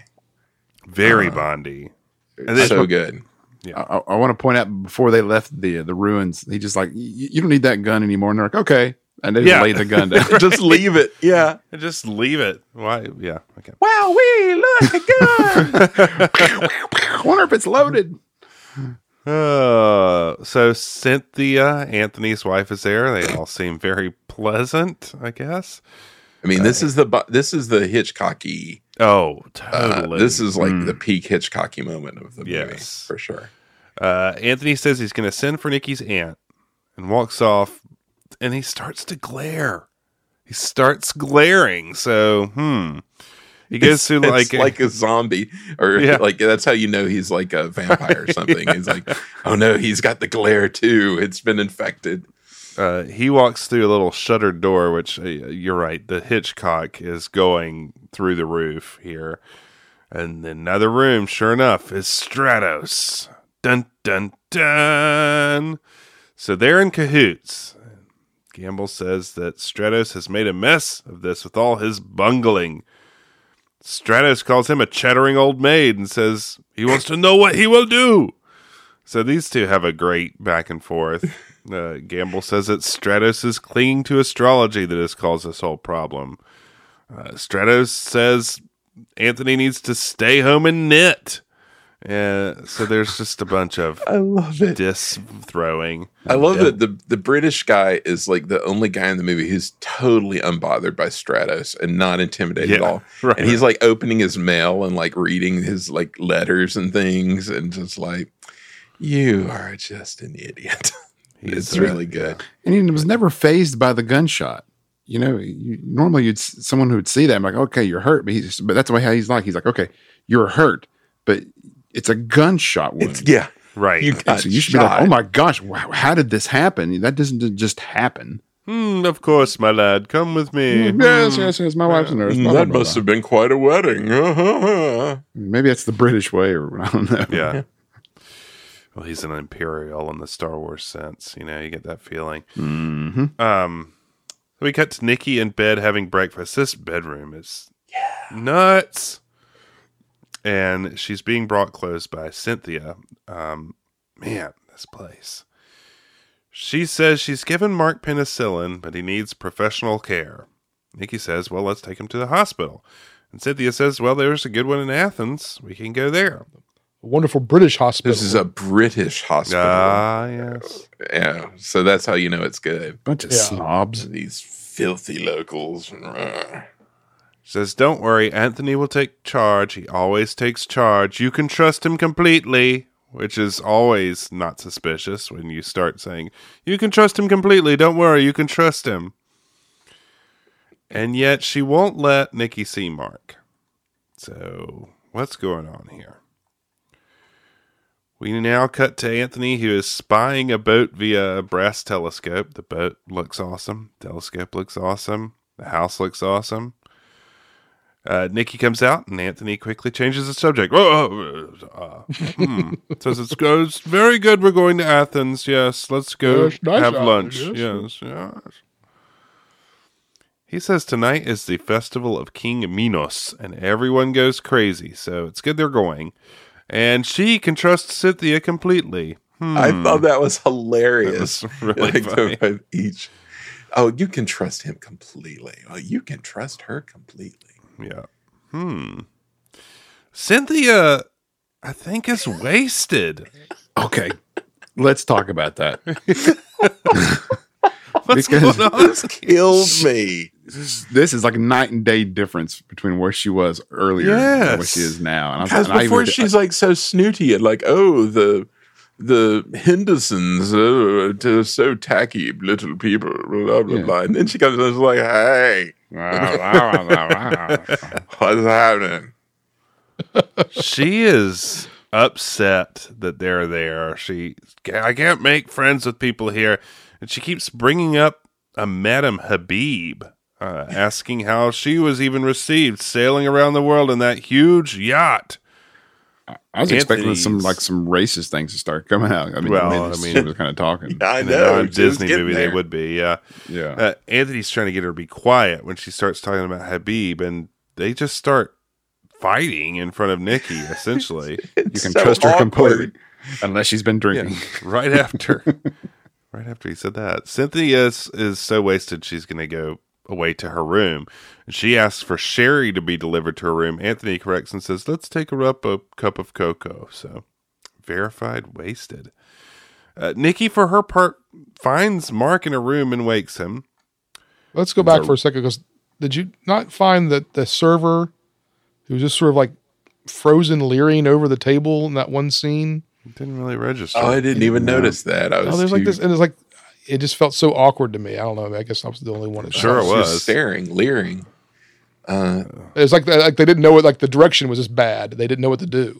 Like, Yeah. all right, you, you stand there with your to do with picture, my but the guy's like standing there like getting ready like half pour. It just like freezes. I don't know why they have this scene. I mean, it introduces the concept of Madame Habib to be sure, but it is a it is so strange and doesn't really have a point other than that. It's very odd. I mean, I thought it was hilarious, but very strange. Very, very strange. And the room that Mark's in, that's a red room. oh boy, Yeah. it's red And the, room. woo, his pajamas match the sheets. I mean, it's oh man. Well, Mark says he feels peculiar. Um, I wonder if that is the red, the color of the pajamas and the sheets and everything. But he says Lady Cynthia gave him a couple of shots. Nikki starts to talk about Madame Habib and how much Cynthia is talking about her, and Mark gets up and is agitated. Well, he says this will explain everything. He says he has to get out of this house and go back to the village. There's a lot of like, we've got to leave. We can't leave. Uh, why do you want to leave? I don't have time to tell you why. Right. He says Madame Habib is a multimillionaire of dance hall repute. She'd be the perfect customer as the jewels are too well known to sell on the open market. Nikki says, Well, you got to stay in bed. She'll go and check if the yacht is indeed the Minotaur, Madame Habib's yacht. Mark gets up dressed. Mark gets up to get dressed anyway and collapses. One of many Mark collapses in this film.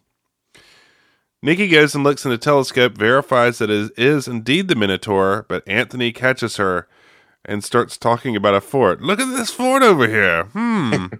Hey boys, old Spanish fort. Did the uh did the Minotaur? It didn't look to be that nice of a ship. It don't kind of know. looked kind of a bit run down. I I mean, it was big, yeah. but if you looked closer, you could see like, oh, I think they just kind of tried to put a fresh not coat of paint on something. Yeah. Look how, look how big it 64 standards. It, it's well, it's not what I would have expected that someone named Madame Habib would be, you know, riding around the world in. Would that make sense for her to be riding around in a big old boat that's like has a fresh coat of paint on it? And Hey, maybe it was a long cruise and they hadn't gotten to port yet. yeah, that's true. I just love the idea of this woman just sailing the world permanently, just constantly, Yeah. constantly at sea. getting jewels. Well, Auntie's getting to the house. She's very relieved to see Nikki. And we cut to Mark getting taken out unconscious on a stretcher with Nikki and Auntie. They're all leaving now, so they're they're going. Uh, I didn't know that Mark was that bad off where he needed a stretcher, but uh, anyway, they're going to load him onto a hearse. Which this hearse, I mean, Ugh. what is that from like the 1920s or something? It's It's like incredible. it, yeah. Yeah, Incredible. it's like it's Sunset sweet. Boulevard. Yeah, real gothic or Victorian vibes. Uh, it, it's, where did they find this thing? Um, I mean, it looks like something they just unhitched from a horse and then put a motor in it. yeah, yeah. so you know they're they're gonna go. They're gonna go get help for his gunshot wound, which has been festering for I don't know how long. How, but don't forget that festival of King Minos. The hearse ends up like going right through the parade of the festival of King Minos, and all of a sudden we're in Live and Let Die here. Yes, Yeah. yes. I mean, this stuff is incredible. Uh, there's like all these people in masks running around and like throwing confetti like in their faces and like grabbing them and I don't know. Does anybody have any uh, impressions of this festival? No, live and let die. That's a very good call. It, it is very much. And I was like, why did the driver have to end up right there? And the It just driver's like, "Oh no!" So avoidable. Yeah. He- But- he's so put out by it. But it's like, God, dude, you knew this was going to happen. But I recognized the actor. Did you guys anybody recognize the actor? No. That's Steve Plytas, who was the uh, in Bat- in 1989 Batman, Ah. uh, the Doctor, the Joker, the the Doctor that the Joker goes to at the very beginning. Oh. Same guy, and he was also in uh, the. It was in Fawlty Towers. He played Kurt, the Greek uh, chef who gets drunk and hits on. That. Oh no way. Oh, Same, wow. same guy. I thought you were going to tell me it was Vito Scotti again.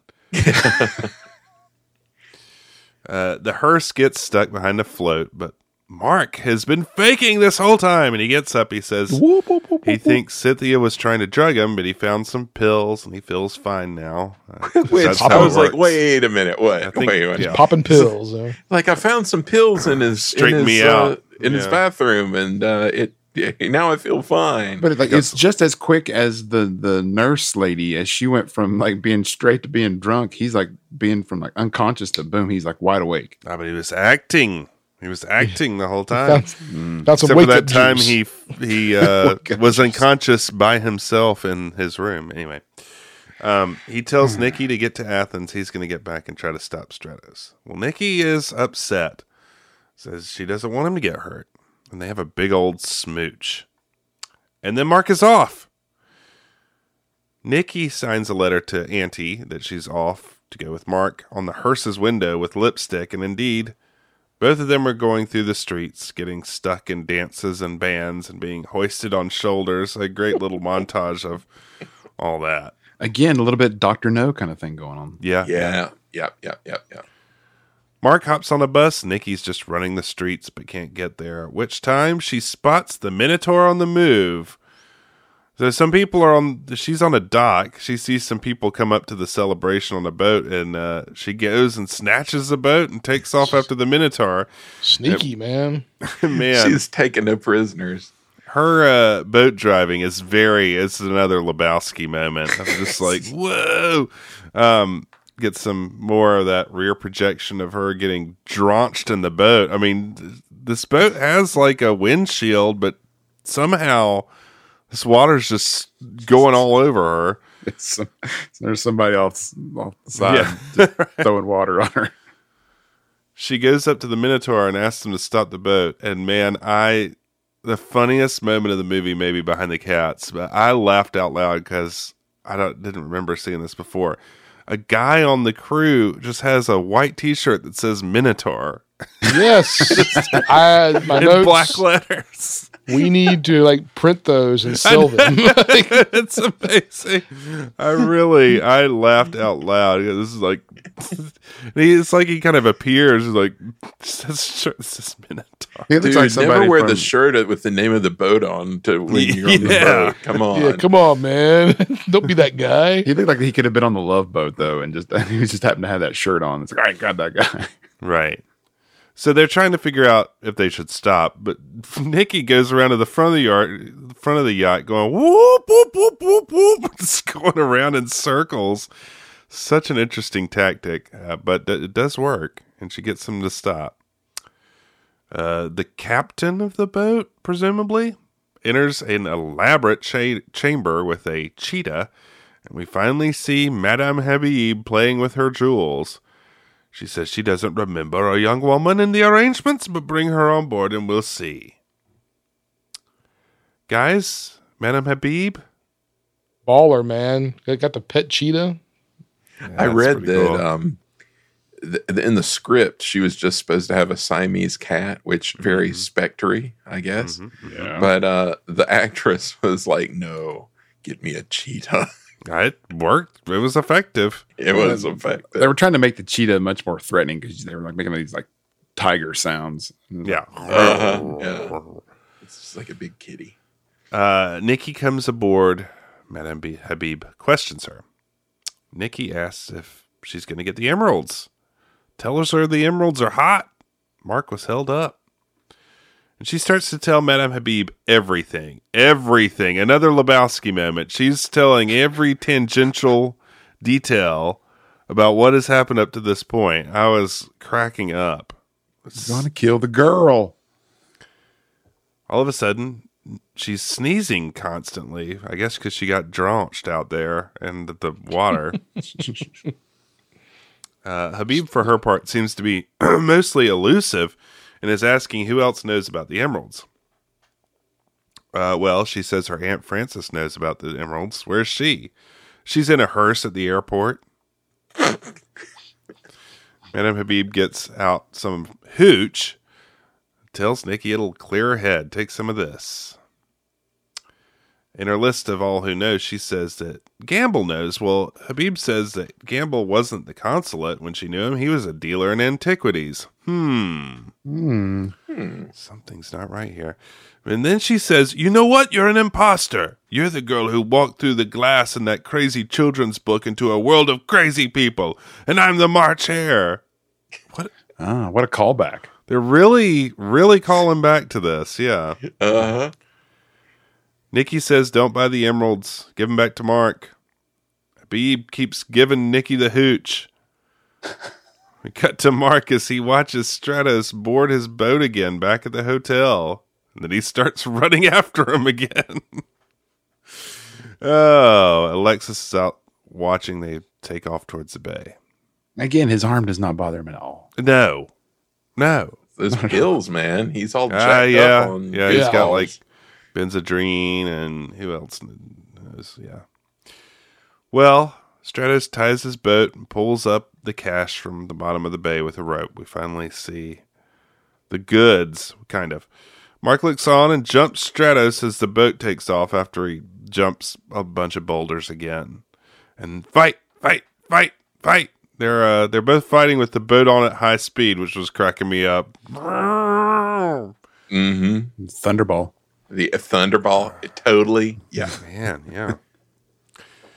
Alexis has made it at this point. He's watching these two duke it out as the boat careens out of control. A lot of falling over, grabbing the emeralds, punching. A lot of like both of them holding, like one person holding the emeralds and the other person grabbing their wrist and like. Um, jumping on top of each other a lot.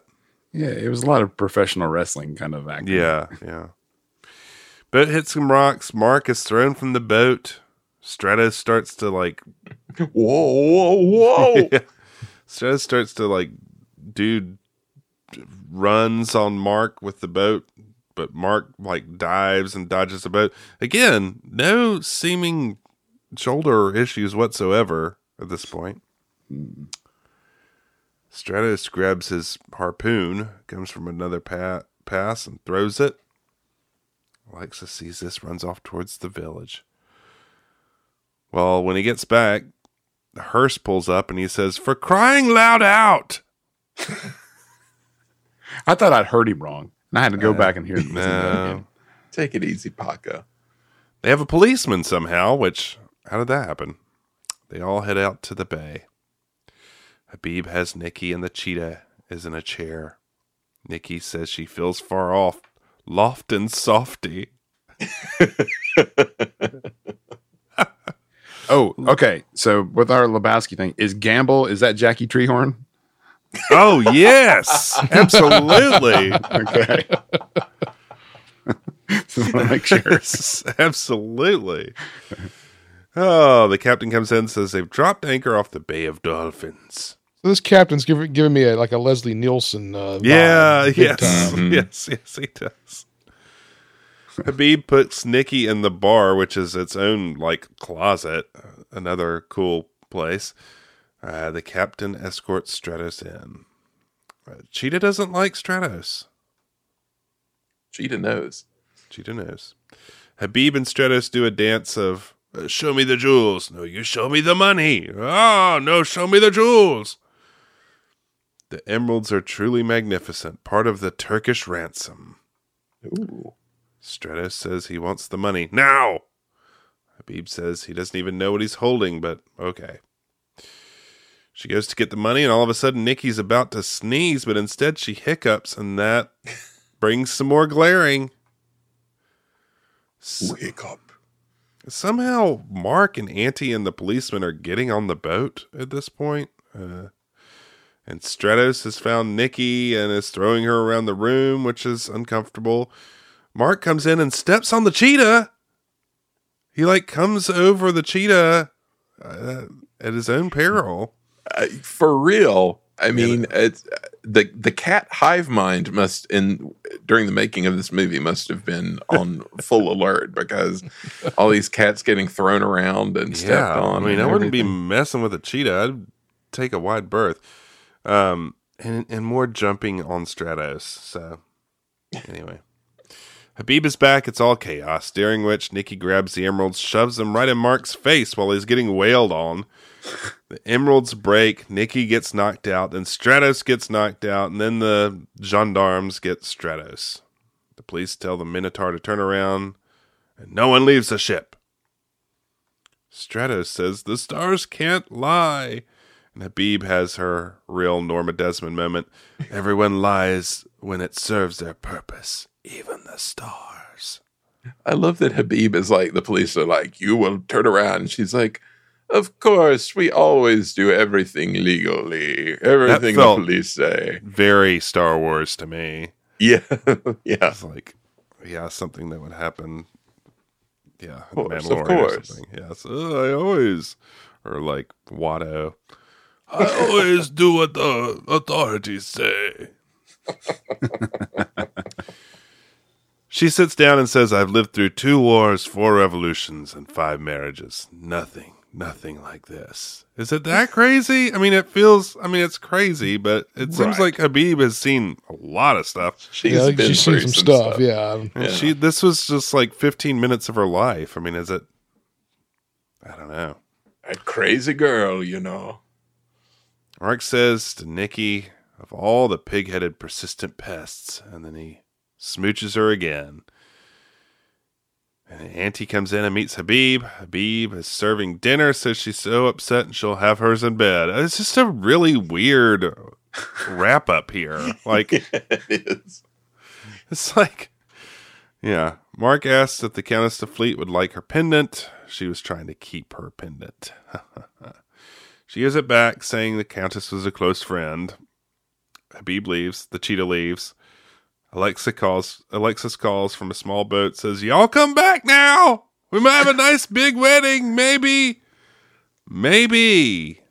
So the Minotaur takes off, leaving us all confused and happy on another great trip around the world. And so ends the Moon Spinners. We'll come back soon, Alexis. Goodbye. Bye, we'll be back. You come back. We have a nice big wedding, maybe.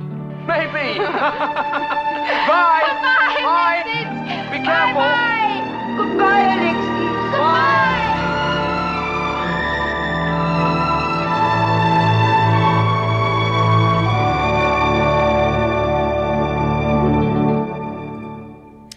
Yeah, the ending. the ending. I mean, I got excited. They got the consulate. They got Cynthia. Cynthia, I was really excited about. Yeah. Then we get to into Habib. I was like, okay. And then uh, they just squandered it. Like Cynthia. Cynthia was there for like 10 minutes and she was gone. It could have been, she could have been there through the end for my book. she could have saved the day in the end. You never know. She could Yeah. have come through. She could have taken one of those wake up pills, gotten over a hangover, and been out there. Instead, they just threw a threw a lot of cats in the air, metaphorically.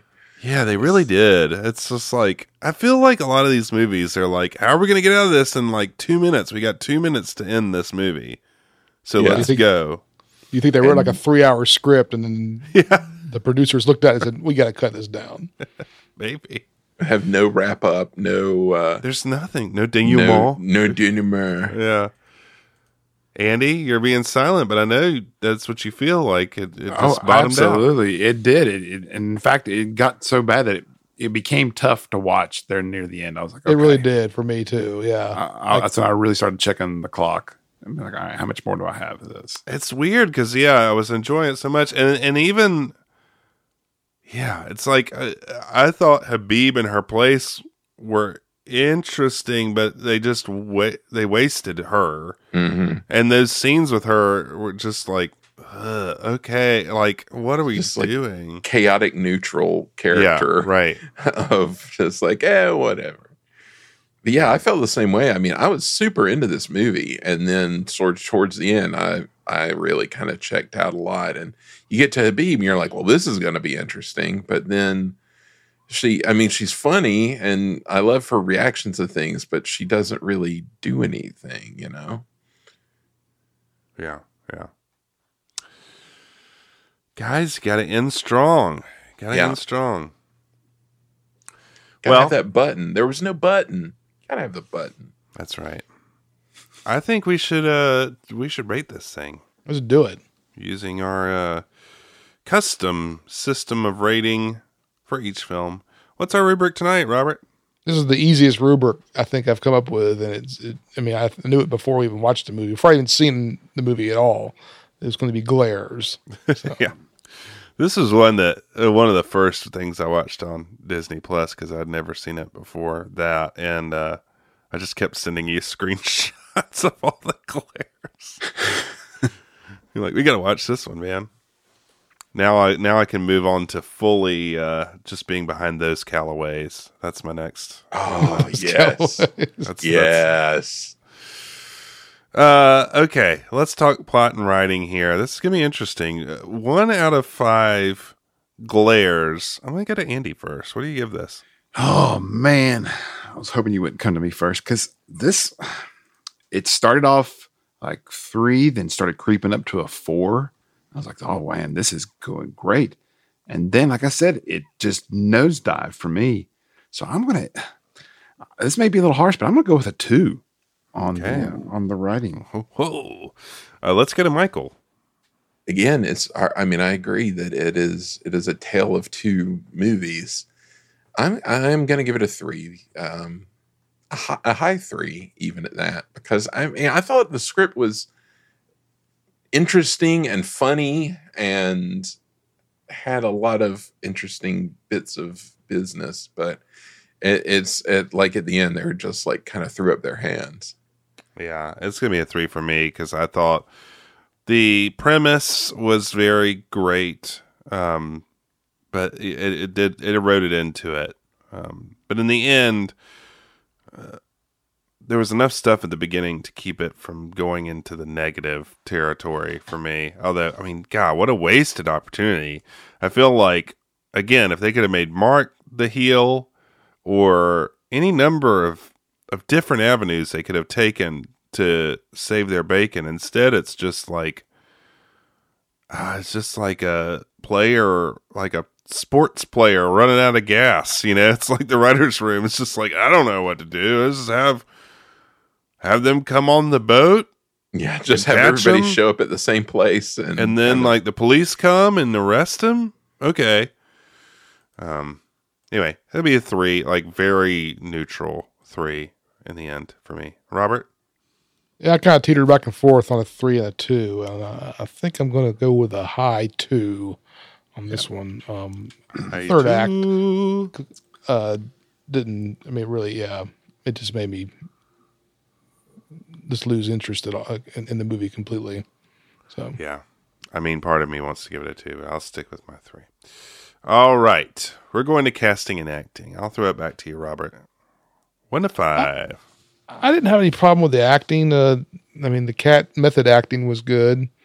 Um, uh, Alexis kind of grated at me a little bit. I thought he was a little a little over the top. Um, but uh, you know, I think overall I'll give it a four. I mean,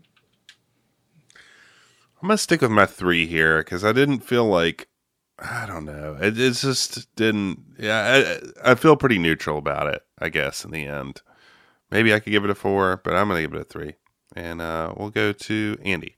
Yeah, I'm I'm with you on the three. I I don't think it was bad, but I didn't think it was stellar.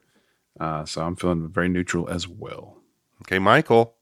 I'm going on a four. I, I enjoyed chaotic Hayley Mills, and uh, the the male lead uh, Peter McEnery is. I thought he was pretty good, and Eli Wallach is great at glaring. And I mean, the only really weak point I thought was Paco, but uh, other than Paco, uh, everybody everybody played it well. I thought. Hayley Mills is really interesting to me to come back to in this like uh, context because I love Hayley Mills, mm-hmm. but it's like she's just always kind of the same in all these movies, and it's really Yeah. funny to me. Yeah, like in all the different contexts of all her characters, she's still like, "Ah, what? What are you doing? Huh? What is this about? Oh, gee whiz!"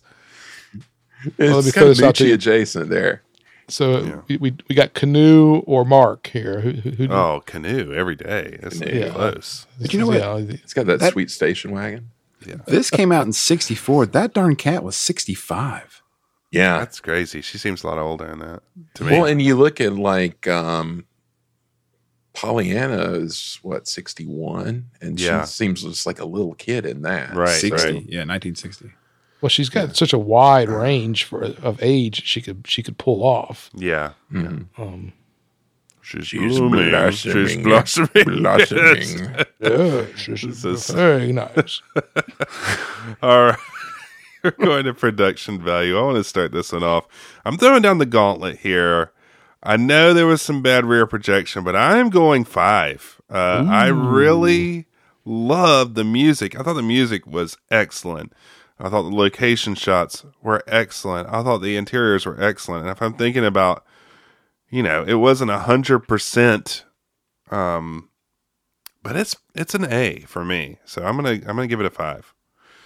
Uh, Robert, I'm not gonna give it a five. I, I'm gonna go with a four. The day for night stuff was was distracting, but I mean everything else. I mean, I guess I mean you've kind of almost talked me into a five, but uh, I'm still gonna stick with a four. I think just it just missed on a few areas that push it over the top for me. sticking with the four, and Michael. What about you? I I think you talked me into a five. I uh I mean there were there was some rear projection stuff that was not great, and there were a couple of that scene at the cove where they shoot him, and uh, it just looks like a set from a whole nother movie. Uh, But still, just everything else, uh, especially compared to other output at this time, all the all the location stuff, all the art direction of like the hotel and the Mhm. consulate place, Come on. and uh, The it- hearse. It was what about the hearse? that hearse.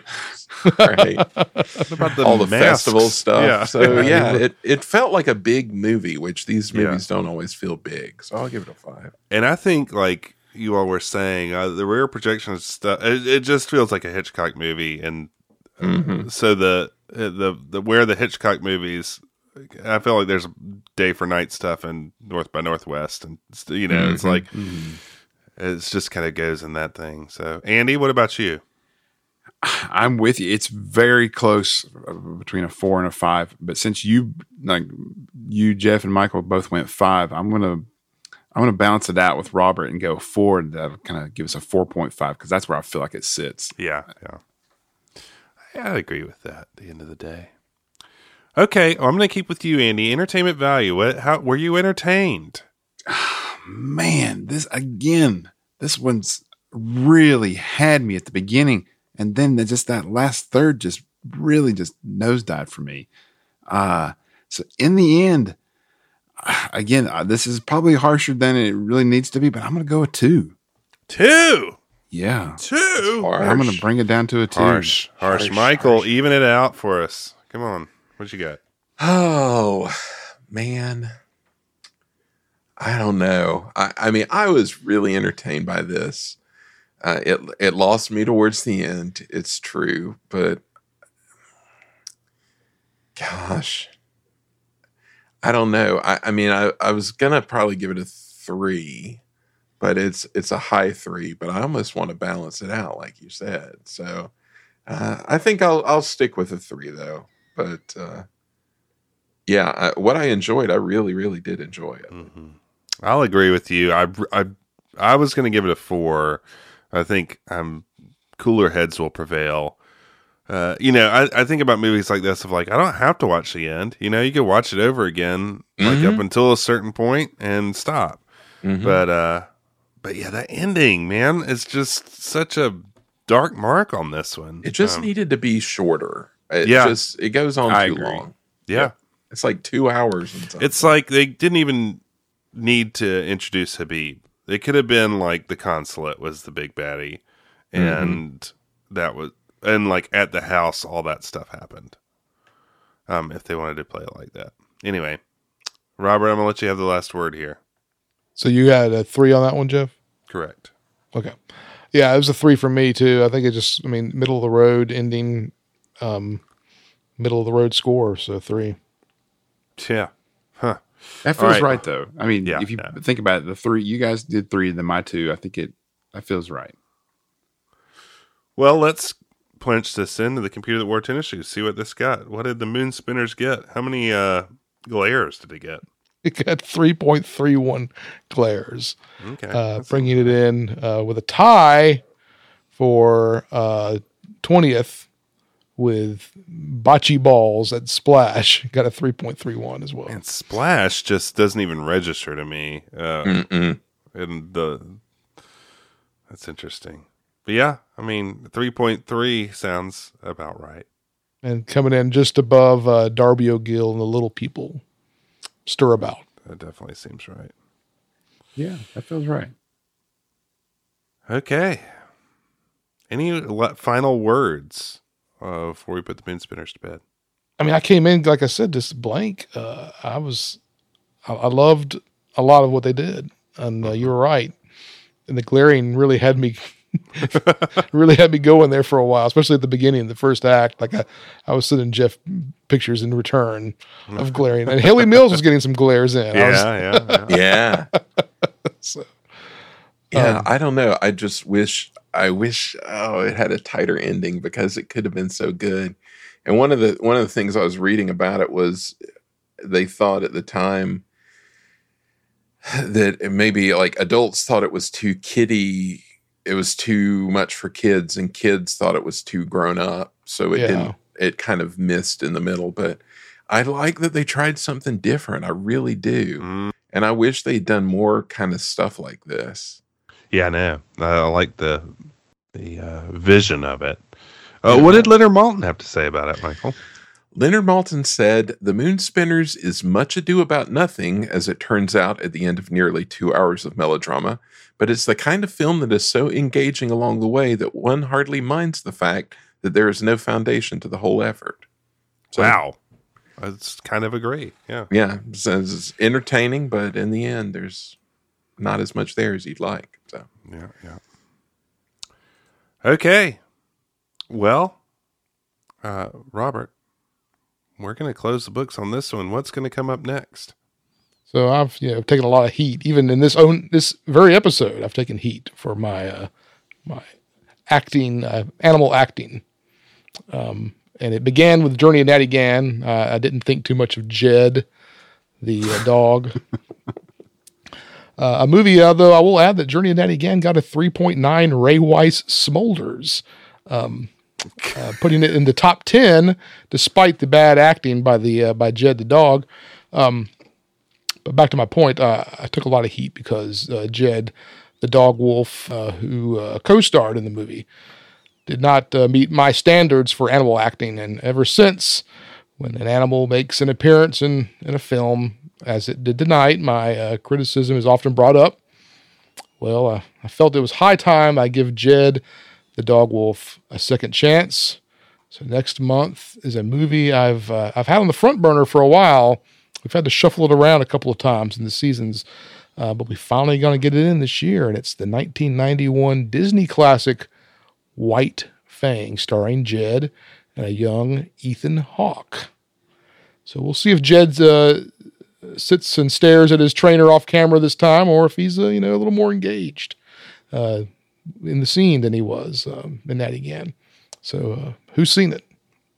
I think Michael and I went and saw this at the movie theater, saw right? it in the theater. Yeah. I think I did too. I, I, I remember seeing it. Um, I watched it several times. Uh, again, I, I think they showed it on the Wonderful World of Disney, didn't they?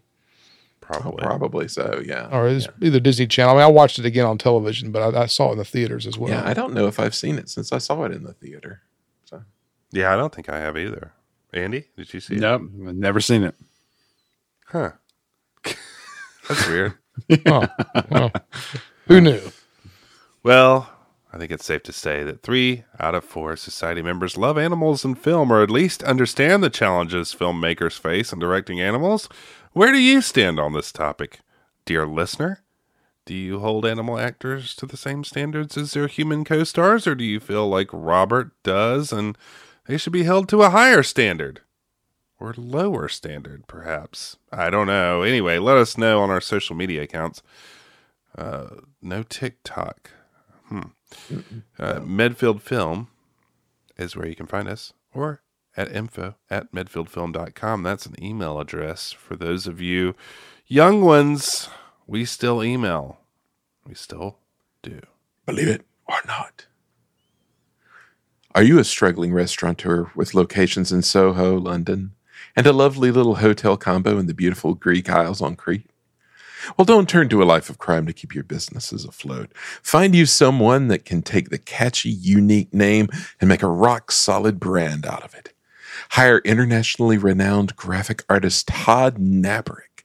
He'll set you up with a restaurant sign, logos, menus, brochures, websites. He can do it all. He's a one stop shop when it comes to graphics, and you won't be out whacking foolish bankers over the head, stealing their jewels and hiding them 1,500 miles away in the ocean off the coast of Crete.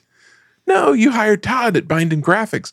You'll have your feet up, counting that money, glaring at out of towners that come snooping around.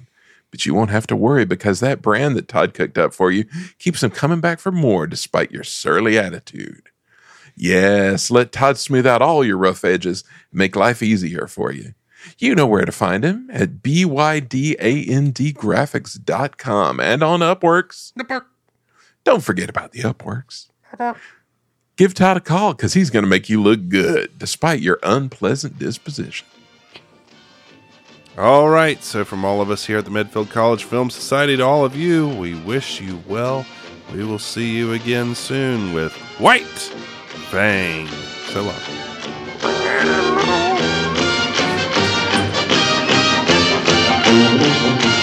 Proud are we of mighty Medfield, alma mater dear. All your sons and daughters hail to be. Medfield College of Technology. And while we hold your banner high, rock, rock, we shout your praises to the sky, rock, rock, for proud are we of mighty Maryland.